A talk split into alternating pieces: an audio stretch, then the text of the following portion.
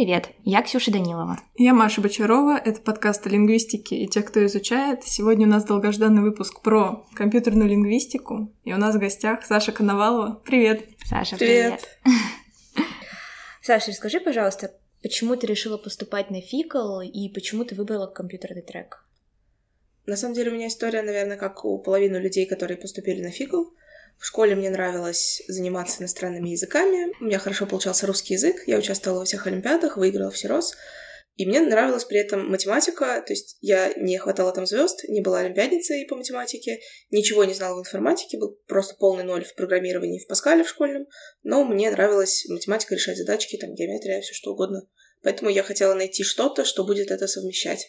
Я очень долго сидела, просто гуглила где я могу быть полезной со своей олимпиадой по русскому, потому что я не очень хотела быть просто учительницей русского и не видела ни одной полезной специальности, связанной с филологией, и вот нашла компьютерную лингвистику, поняла, что это мое единственное спасение.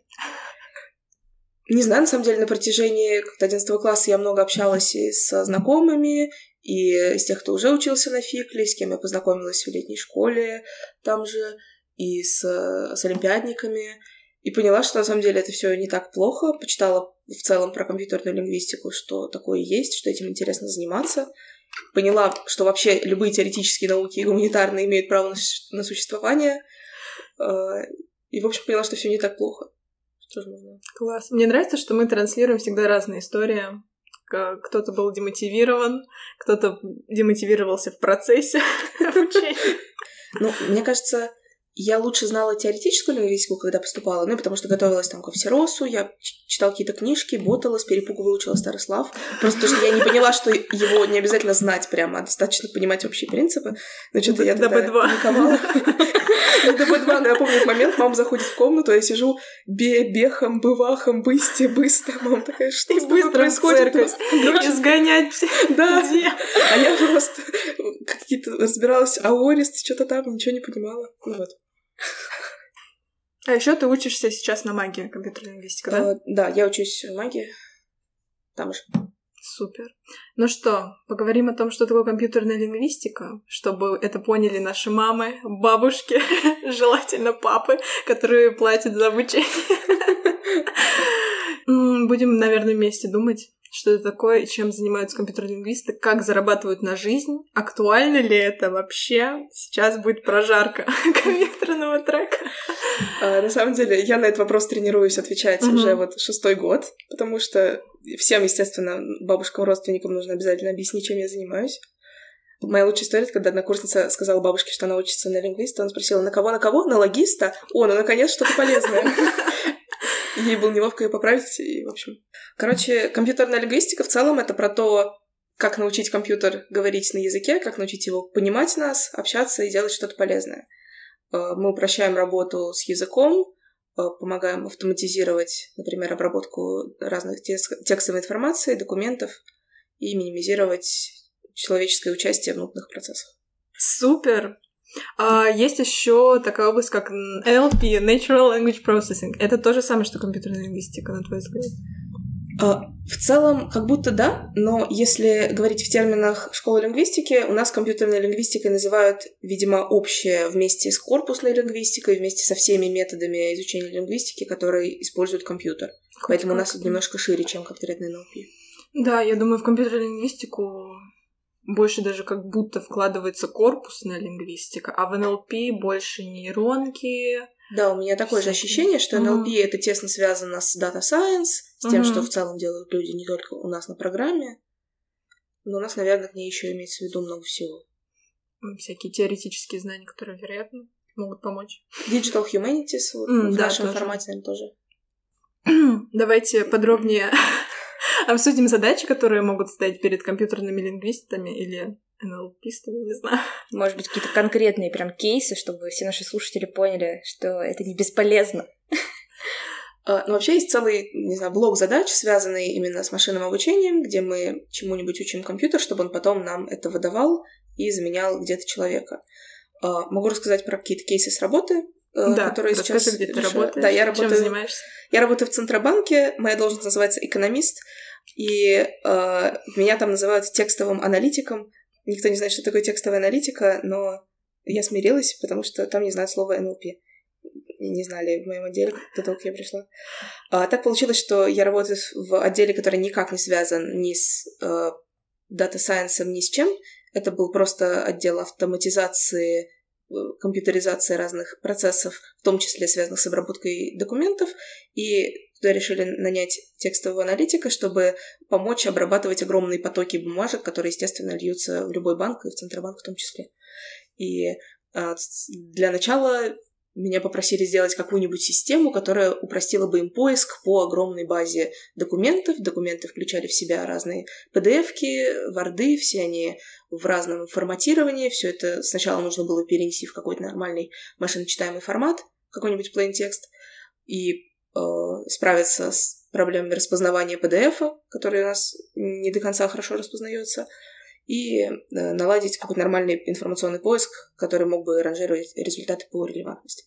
То есть задача такая довольно простая, примитивная, но для людей это был вау-эффект, потому что, э, ну, люди, которые очень-очень далеко от этого находятся, впервые в жизни слышат про word to век, про синонимы, про какие-то языковые модели, для них это выглядит магией, и Э, вызывает два типа реакции, которые я видела. Первые люди, в принципе, не доверяют, не понимают, видят, что это работает не на 100%, а даже если это на 95% работает, это уже значит плохо, оно не выполняет своих задач, оно же вот здесь ошиблось, а человек не должен был бы ошибиться. Вот наш сотрудник не ошибается. А второй тип людей говорит, вау, как круто, даже не понимая, что там происходит, даже если ничего не происходит хорошего. А вот ты, наоборот, описывала задачу, мне показалось, вау, такая она обширная, тут и OCR, то есть распознавание текста, и инфопоиск, и что-то с базами данных, и это все на Сашу одну. Или у тебя есть мини-отдел? А, нет, ну, когда я пришла для той задачи, была одна Саша, сейчас у нас есть мини-отдел а, из э, трех человек. Две это мы выпускницы Фикла, моя однокурсница тоже теперь работает вместе со мной, и еще один человек, который просто немножко знает питон, но совершенно не был связан с компьютерной лингвистикой. Вот. Теперь мы пытаемся решать втроем, это уже интереснее, веселее и как-то лучше работает. А в плане того, что задача была сложная и многоуровневая, скорее нет, потому что там OCR, например, делается сторонними программами. В идеале у нас есть, допустим, Abby Fine Reader, но на практике мы сталкиваемся с огромным количеством проблем, потому что я, я не могла предположить, что такое бывает, когда я делаю проекты, например, для вышки. Э, курсовые, любые проекты. Ты просто берешь, качаешь из интернета то, то, что тебе нужно, то, что есть в открытом доступе, пользуешься любыми предобученными моделями, все прекрасно. Когда ты приходишь э, куда-то в бизнес или в любую компанию, ты сталкиваешься с тем, что, во-первых, ты не можешь просто так ничего скачать. Если это платная штука, которую нужно покупать, тебе нужно идти в отдел закупок и убеждать их, почему они должны потратить дикие миллионы на вот эту фигню. И, скорее всего, тебе ничего не купят. И в, в итоге тебе приходится обходиться тем, что есть в доступе. И у нас есть еще проблема с, без, с безопасностью. Точнее, надеюсь, проблем с безопасностью нет. Просто... Мы а, все надеемся. Да, из-за из-за некоторых ограничений мы не можем вообще никакие, допустим, библиотеки для питона устанавливать и ты ничего не можешь сделать pip install, тебе нужно обязательно заводить заявку, ждать три недели, месяц, и тогда, возможно, тебе ее одобрят. Потом самому с нуля писать, я не знаю, PyMorphy. Ну вот PyMorphy, к счастью, у нас был. Вот его, mm-hmm. он был предустановлен. Там был какой-то набор, в том числе Наташа, кстати, есть. Вот наше огромное спасение. Спасибо, что она есть. PyMorphy. Наташа, а... если что, это так называется библиотека для, разли... для решения различных задач обработки текста. Для извлечения именованных сущностей в основном. Да, у нее есть полный пайплайн mm-hmm. обработки. А, иногда бывают какие-то интересные нюансы. Например, у нас есть NLTK пакет стандартный для обработки языка, но нет ни, одного, ни одной базы данных к нему. То есть он не умеет обрабатывать ничего, по сути. Он не знает русского языка. И когда ты с этим сталкиваешься, ты понимаешь, что сначала тебе нужно решить какие-то очень странные технические проблемы из серии, ну, не знаю, пойти договориться установить библиотеки или попытаться обойтись без них. Ну и тогда получается, что самый мощный инструмент — это самые базовые простые штуки, которые могу сделать на коленке, изобретя велосипед. Иногда получается, конечно, намного хуже, чем могло бы быть, но если оно переходит минимальный порог качества, то, в общем-то, зачем усложнять? Саша, получается, ты стала, так сказать, первоначинателем НЛП, компьютерной лингвистики. Центробанке. Центробанке. А, я бы так не говорила. Я думаю, что у нас есть а, отдел, который занимается немножко более продвинутой обработкой данных. А, вот, но я работаю именно в той части, где были раньше одни экономисты, которые просто хотят себе упростить работу. Вот. И вот в этом отделе службы анализа рисков я э, была первой, и вот моя однокурсница тоже в соседнем отделе была. Круто. Круто, да. Да, ребят, вот такие вот реалии на самом деле. Я тоже работаю с анализом документов, только юридических. Тоже интересно, надо погружаться с нуля в новую сферу. Да, проблем много с безопасниками особенно ты сначала, наверное, думаешь, так, ну, компьютерная лингвистика, НЛП, что-то близко, типа, программированию, я интроверт, ни с кем не надо общаться, а потом ты такой, иди-ка ты, дорогой, в отдел закупок, общайся с прекрасными дамами оттуда, иди с безопасниками, да, тоже бывает страшно. Вот такая реальность. Ну, я думаю, это в любой профессии есть, да. вот, а вообще, конечно, прикольно, что нужно не только программировать, но еще и пытаться в моем случае, например, придумать весь процесс от начала до конца. Получается, что нужно и обрабатывать данные, и придумывать какие-то признаки, и вообще э, каким образом можно из текста получить то, что нам нужно, и писать сам код, и в итоге выводить это до какой-то до какого-то пользовательского интерфейса, пускай это хотя бы, не знаю, простая выгрузка для пользователя в Excel э, с понятной красивой табличкой, но все равно.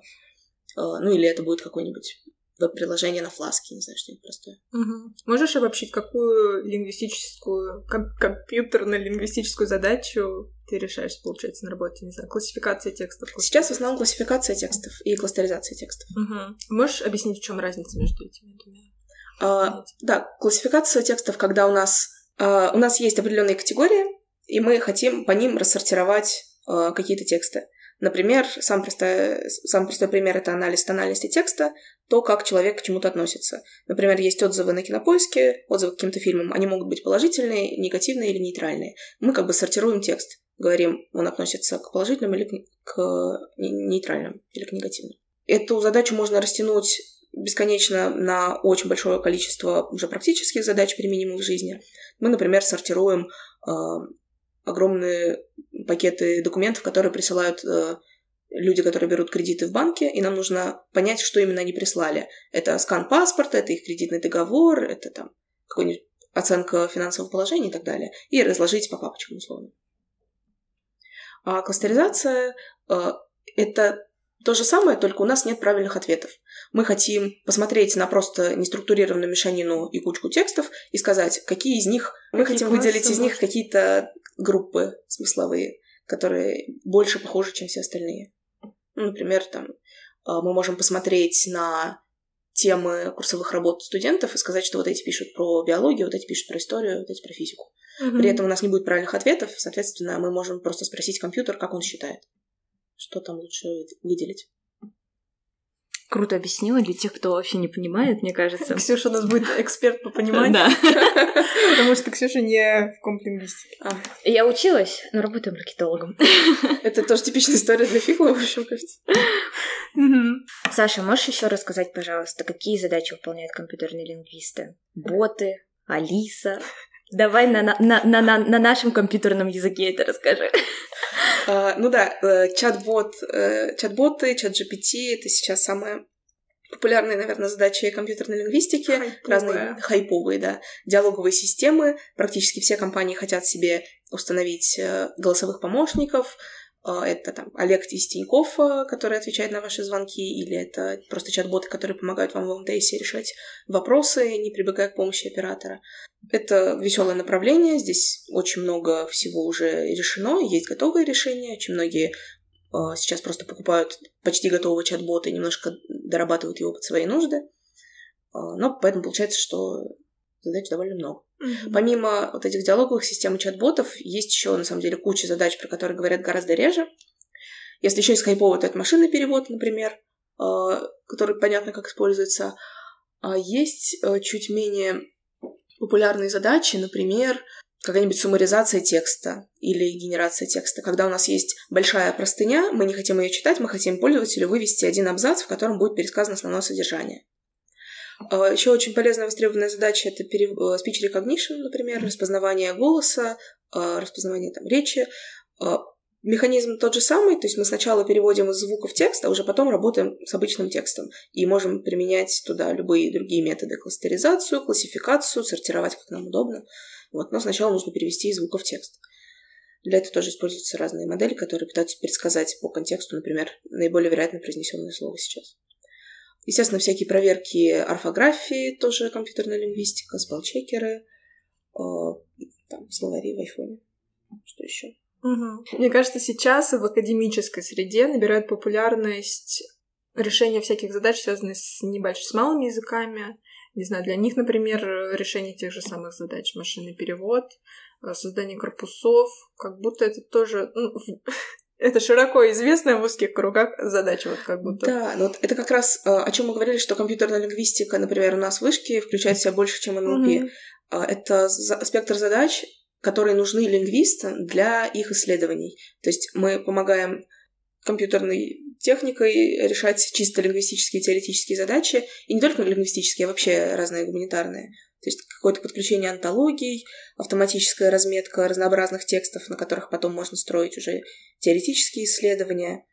Там сейчас разрабатываем корпус фольклорных текстов, например, угу. которым можно исследовать сюжеты. Знаете, что можно сказать? Как... Не обязательно знать нейронки и машинное обучение, чтобы быть компьютерным лингвистом. Да, совершенно верно, потому что огромная часть работы — это, допустим, корпусостроительство, то есть сбор аннотированных коллекций текста, а, или помощь в автоматической обработке данных, которые, например, собирают в экспедициях Э, люди, которые занимаются полевой лингвистикой и теоретической, попытка там, строить какие-нибудь конечные автоматы для э, морфологической аннотации, в том числе малоресурсных языков, малых и так далее. Угу. То есть лингвист, который умеет немного программировать, а если еще и умеет делать интерфейсы, то он будет востребован в любой какой-нибудь лабе, будет делать корпуса ну, в общем, и да. поиск.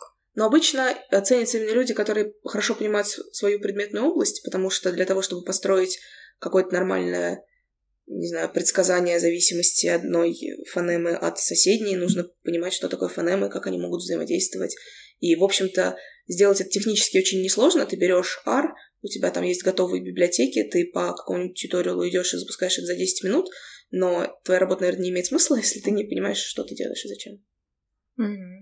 А, а в твоем случае для решения бизнес-задач а, пригождаются тебе знания какие-то теоретические, лингвистические? Теоретические, лингвистические Скорее нет, в очень небольшом ограниченном объеме, то есть не знаю, знания о том, что бывают части речи. Школа, школа достаточно, короче. Школа, в общем, достаточно. Потому что мы, например, часто задумываемся, чувствуем конкуренцию с ребятами с ФКН, которые тоже занимаются НЛП, занимаются этим круто, знают э, лучше нас О, даже да. что-то, и мы чувствуем себя сразу какими-то аутсайдерами. О, да. И можем сказать, типа, ну, мы зато знаем, что такое фонема. Да, и при этом они не изучают ни синтаксис, ни морфологию, ничего. Да, да. Ну, есть... Некоторые методы требуют чуть-чуть более глубокого понимания. Например, если мы подключаем просто информацию о синтаксисе, то тебе сразу выдает этот формат разбора, где у тебя помечены вершины, зависимости, и, ну, в этом совсем не профессионал, наверное, трудновато разобраться с самого начала. Какие-то такие штуки бывают полезными. А, чисто технические задачи, просто применение НЛП в бизнесе, наверное, не требует такого знания лингвистики.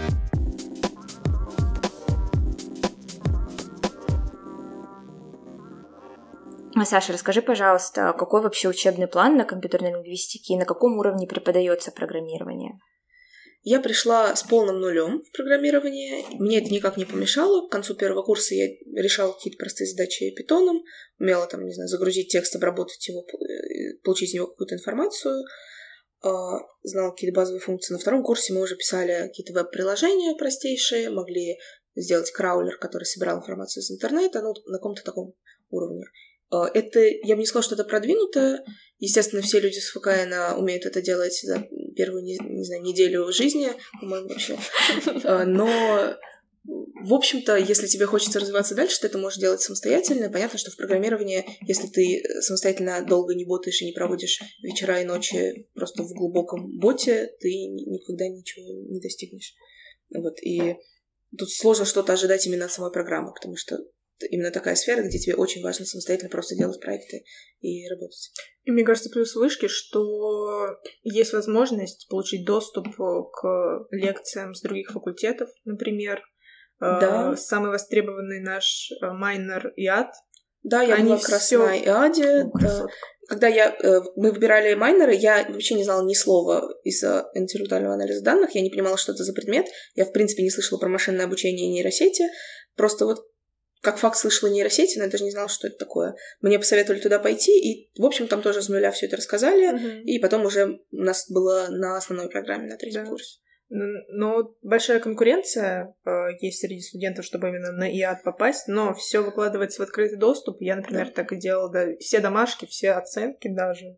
Ребят, не знаю зачем, э, семинары, блокноты, Юпитер ноутбуки, все такое. Не переживайте, если вы не попали. Вот. Мне кажется, чтобы Да. попасть, надо дико ботать на первом курсе, не спать ночами. А на первом курсе... в рейтинге.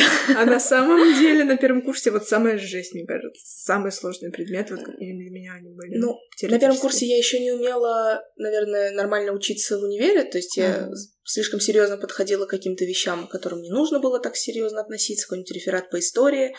Потом просто я стала не то что на это забивать, но это все стало легче делаться. А вообще мне показалось, что самый сложный был второй курс, когда у нас была математика в большом количестве, и было куча-куча каких-то предметов, и я помню, что на втором курсе в летней сессии мы сдавали какое-то совершенно невероятное количество экзаменов, чуть ли там не каждый день в течение двух недель, штук 10. Было Мгм. ужасно. Вот. Но в остальном на третьем, четвертом курсе, конечно, стало очень легко, особенно из-за ковида. И онлайна. Саша попала на третьем курсе.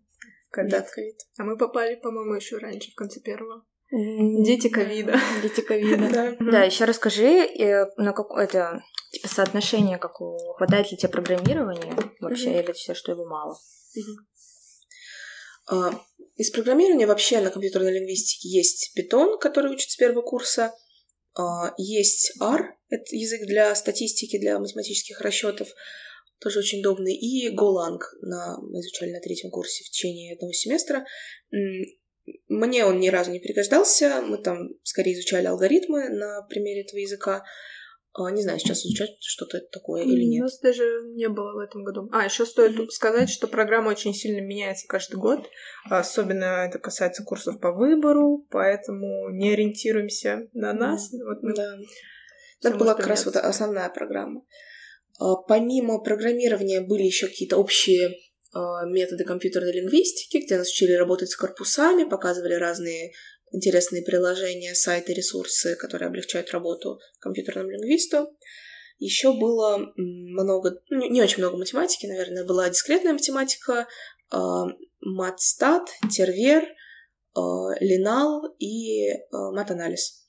Все это последние четыре пункта уместились в, в один-второй курс. То есть мы за год уложили то, что должно по-хорошему идти года два на мехмате, изучают все это, каждый отдельно по, по много-много часов. У нас все это было в очень сжатом формате.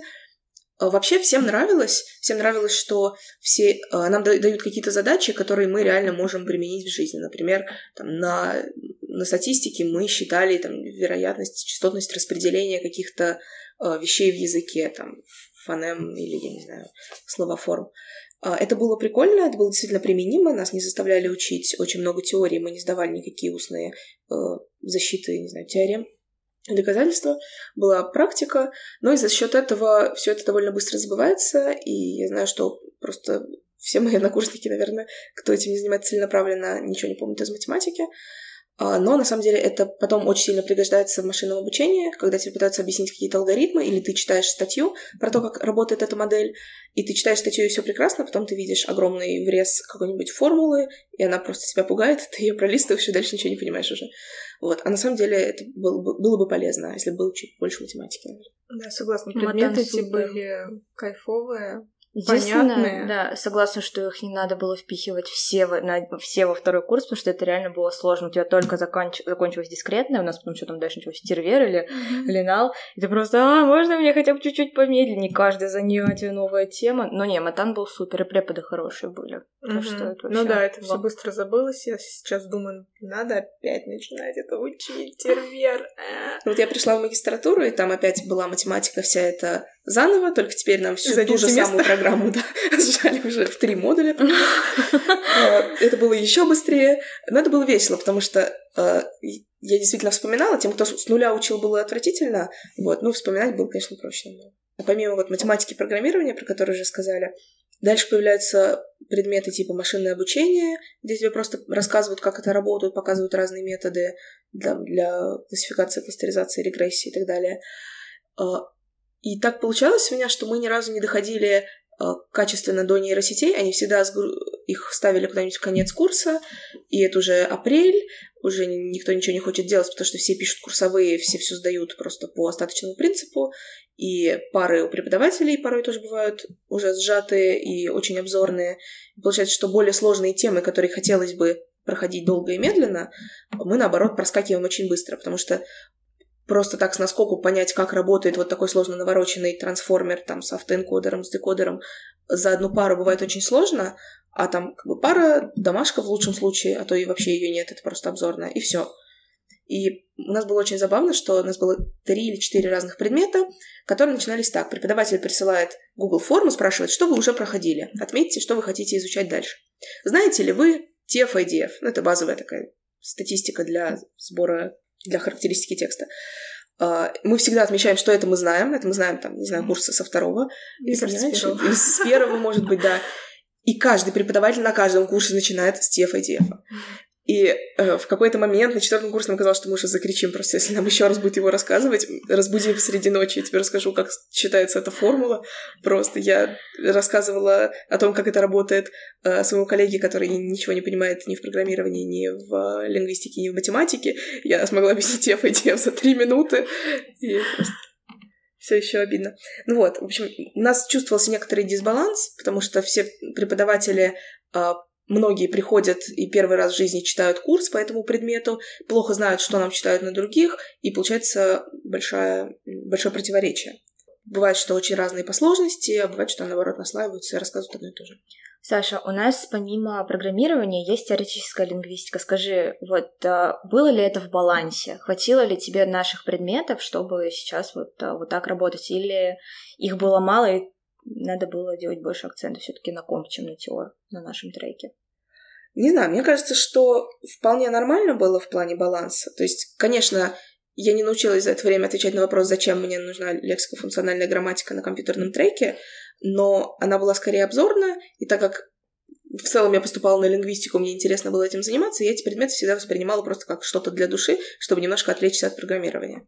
Понятно, что программирования у нас меньше, для работы наверное, чисто той информации, которую дают в универе, не хватает, и что-то нужно постоянно гуглить, читать статьи и там самостоятельно осваивать. Но если вы хотите быть чисто программистами, наверное, нужно идти на чистое программирование. Вот я еще хотела спросить, ты как студентка ИАДа, можешь сравнить, не знаю, уровень преподавания от э, преподавателей ФКН и наших ФГНовских каких-то дисциплин по, не знаю, машинное обучение, нейросети? А, ФКНовские хотели больше теории. В какой-то момент мы писали программы ручкой на листочке и писали там формулы, по которым строятся эти методы. На фикле, как правило, про это вообще никто не заостряет внимание и не требует знания математики, которая лежит за этим. Мы чисто применяем и решаем сразу какую-то готовую задачу, делаем проект.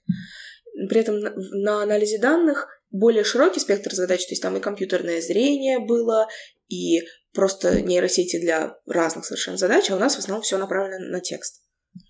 Поэтому немножко с разных сторон, в общем-то, берите и то, и то, и не помешается. Саша, существует такое мнение про компьютерную лингвистику, что нас учат быть и лингвистами, и программистами одновременно. И обе эти вещи получаются плохо. Прокомментируй, пожалуйста.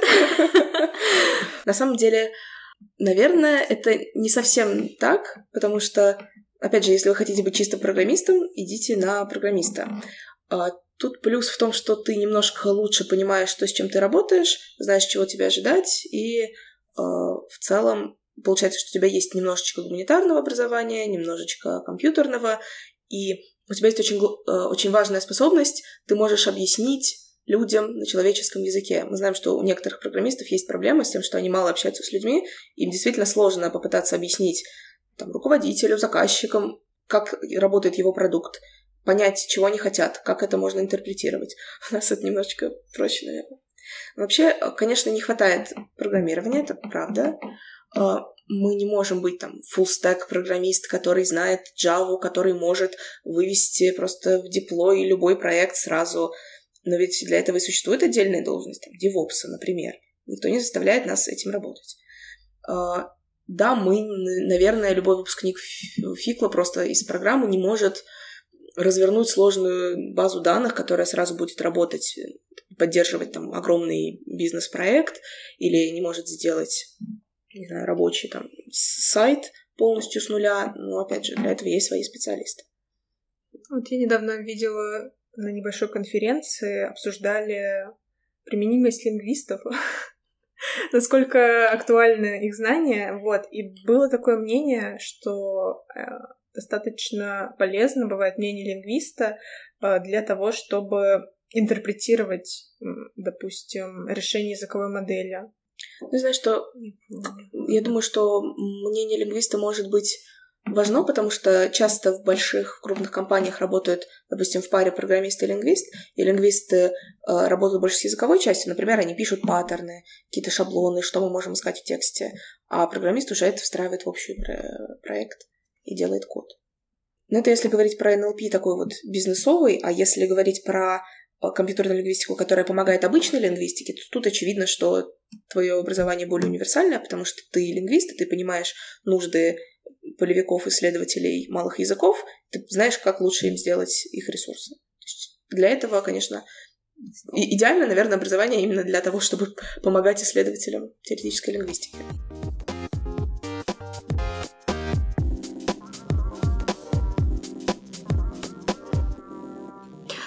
Саша, вот такой вопрос. Скажи, пожалуйста, в каких сферах э, жизни, работы применимы знания компьютерных лингвистов?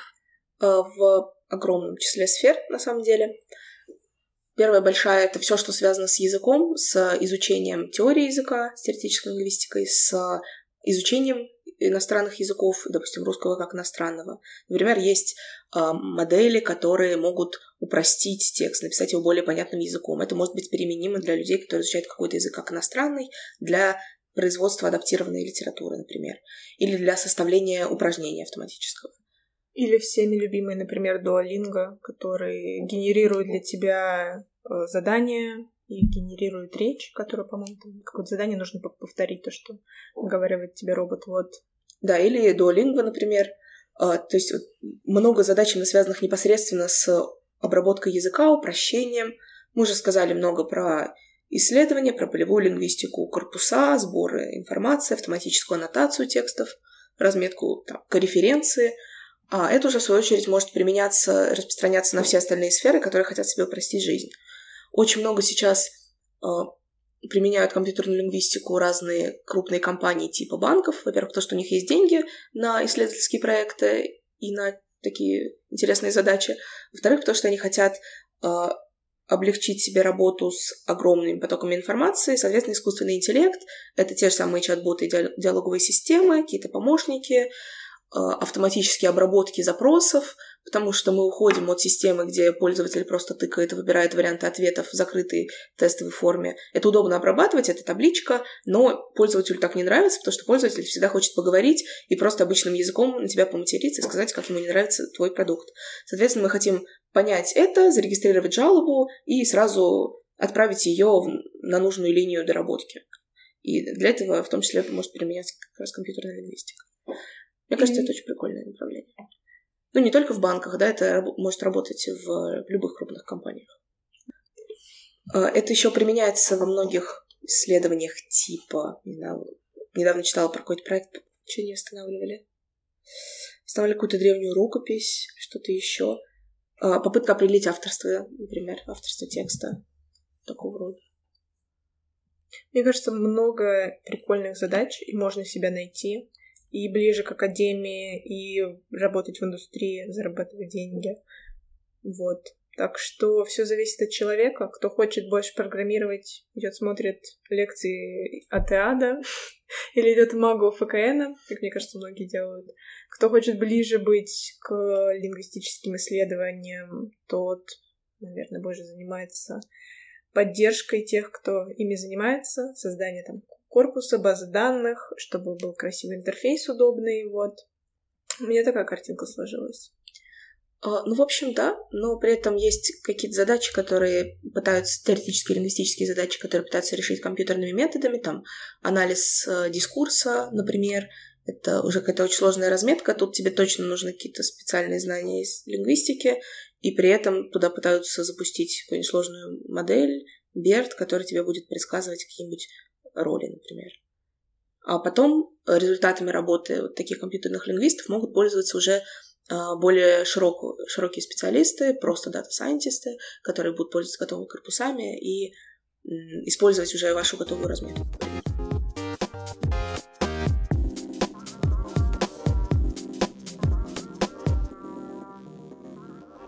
Давайте обсудим проектную деятельность на Фикле. На мой взгляд, она достаточно неплохо развита, и можно еще учась, будучи маленьким бакалавром, набрать себе опыт, который потом можно как-то красиво а, обозначить в резюме. Вот. Саш, можешь рассказать что-то о своем опыте проектной деятельности? Да, что мне очень нравится в школе лингвистики, что с первого курса есть возможность участвовать в научной работе, публиковаться, ездить на конференции, писать статьи, иногда в соавторстве с преподавателями, то есть уже учиться с первых рук какому-нибудь опыту сложному. В том числе, ведь меня учили на первом курсе, как писать заявки на гранты, чтобы тебя напрягли, давали деньги. Это очень полезный опыт. И проектов тоже очень много. На каждом э, НИСе есть возможность сделать какой-то проект, который потом готов к работе, можно опубликовать. То есть э, этого прям действительно очень много, я бы сказала.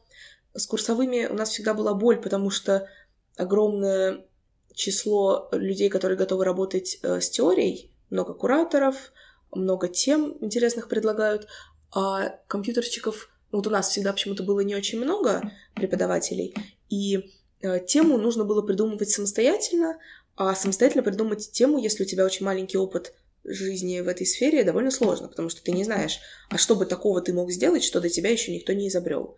Ну и получается какое-то изобретение велосипеда или попытка криво реализовать то, что на самом деле умные люди уже давно реализовали. Но вообще, конечно, возможности есть. Проще, если, есть, если ты участвуешь в какой-то лаборатории, работаешь с, каки, с какой-то научно-учебной группой, может быть, тогда у тебя уже есть готовая идея проекта, ты получаешь какой-то опыт работы там и в команде, и выпуска готового продукта вот от нуля до какого-то финала, а не просто сделать домашку, как получилось, так получилось. Если плохо, значит плохо. Но тебе нужно достичь какого-то результата, и ты делаешь все, чтобы он стал хорошим. Это очень классно.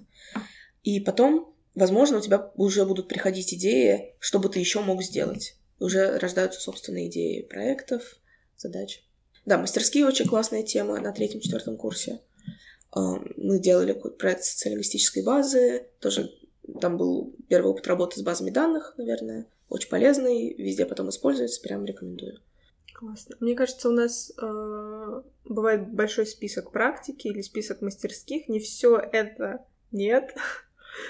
В мое время практика компьютерная выглядела как иди в прат, размечай текст. Да, ладно, забыли про практику. Мастерские могут быть достаточно полезными, хоть это и очередной неоплачиваемый труд лингвиста. Ну, нет, тут ну, надо проект как бы добавить. Ну, да. Тут нужно так с умом подойти, подумать, э, где ты сможешь применить, не знаю, свои знания, создать базу, где это нужно. Ну, Конечно, да, лучше выбирать то, что вам, чем вам потом будет интересно заниматься, чтобы получить какой-то релевантный опыт. Но, в общем-то, ничего не вижу плохого, чтобы попробовать очень разные проекты разной направленности за время учебы. Собственно, для этого есть универ с, разными, с разными треками, чтобы можно было себя попробовать во всем и уже потом выбирать, чем ты хочешь заниматься на работе. Ну, то есть я знаю, что мои однокурсники э, занимались теор-лингвистикой, прям конкретно ездили в экспедиции, занимались э, изучением каких-то сложных там, синтаксических тем, при этом очень хорошо прогули и, допустим, работают где-то в data science е, э, но при этом им интересна не теоретическая лингвистика. Или писали какие-то курсовые пару раз про психонейры даже. Согласна, да, хороший point, что можно Не обязательно сразу с первого курса углубляться в какую-то одну тему. Попробуйте, походите, посмотрите, может быть, вам что-то понравится, или вы станете мульти... Человеком оркестра. Классный, продуктивный у нас вышел разговор. Давайте попробуем сделать выводы. Ксюш, что ты думаешь? А, ну, в первую очередь, мы можем сказать о том, что если вы не сдаете информатику и с пятого класса не работаете сеньором в Яндексе, вы... После всероса по, этому, по информатике. Да, вы сможете поступить на фикал и научиться программированию, и потом дальше развиваться в этом, так что Мне не кажется, бойтесь. будет более мягкий вход. Да. Ну да, наверное, менее болезненный, чем на ФКМ. Да. Но, конечно, и, наверное, ожидания не должны быть такие высокие. Мгм. То есть, конечно, ты не будешь специалистом сразу уровня там, Яндекса. Но если, конечно, ты там самостоятельно не занимаешься гораздо больше, чем тебе дают. Да, да. Во-вторых, Во-вторых, компьютерная лингвистика — это перспективно, и практически в любой сфере жизни можно найти ее применение. Правильно? Я Нормально Да. сформулировала? Нормально. Что сказал для людей, кто хочет упростить себе жизнь, не читать 300 страниц юридических документов, допустим, сделать суммаризацию. Как минимум мы будем знать, что есть такая возможность. Мне кажется, многие специалисты, не связанные с программированием, не знают, что такое вообще можно сделать, что можно регуляркой извлечь числа, а нет, и там ищут сами, не знаю. Это очень... Есть очень мощные инструменты, которые сильно потом облегчают жизнь людям, и, наверное, приятно, что ты кому-то помогаешь, что ты Мгм. работаешь не просто так. Да. Но при этом, конечно, нет смысла идти на компьютерную лингвистику, если ты просто не можешь определиться в жизни, и тебе хочется что-то легкое с IT. Наверное, это не лучший вариант, потому что у нас большой упор на теорию, на науку, и действительно будет просто больно и неприятно учиться. Да, согласна. И в-третьих, что можно сказать, что компьютерные лингвисты работают в крутых компаниях, и да, как написано на нашем сайте, вы можете работать в Яндексе. А можете даже в ЦБ. Да. Можете Так. Класс. Саша, спасибо большое, что пришла. Нам было очень интересно узнать. Спасибо. Спасибо большое. Всем пока.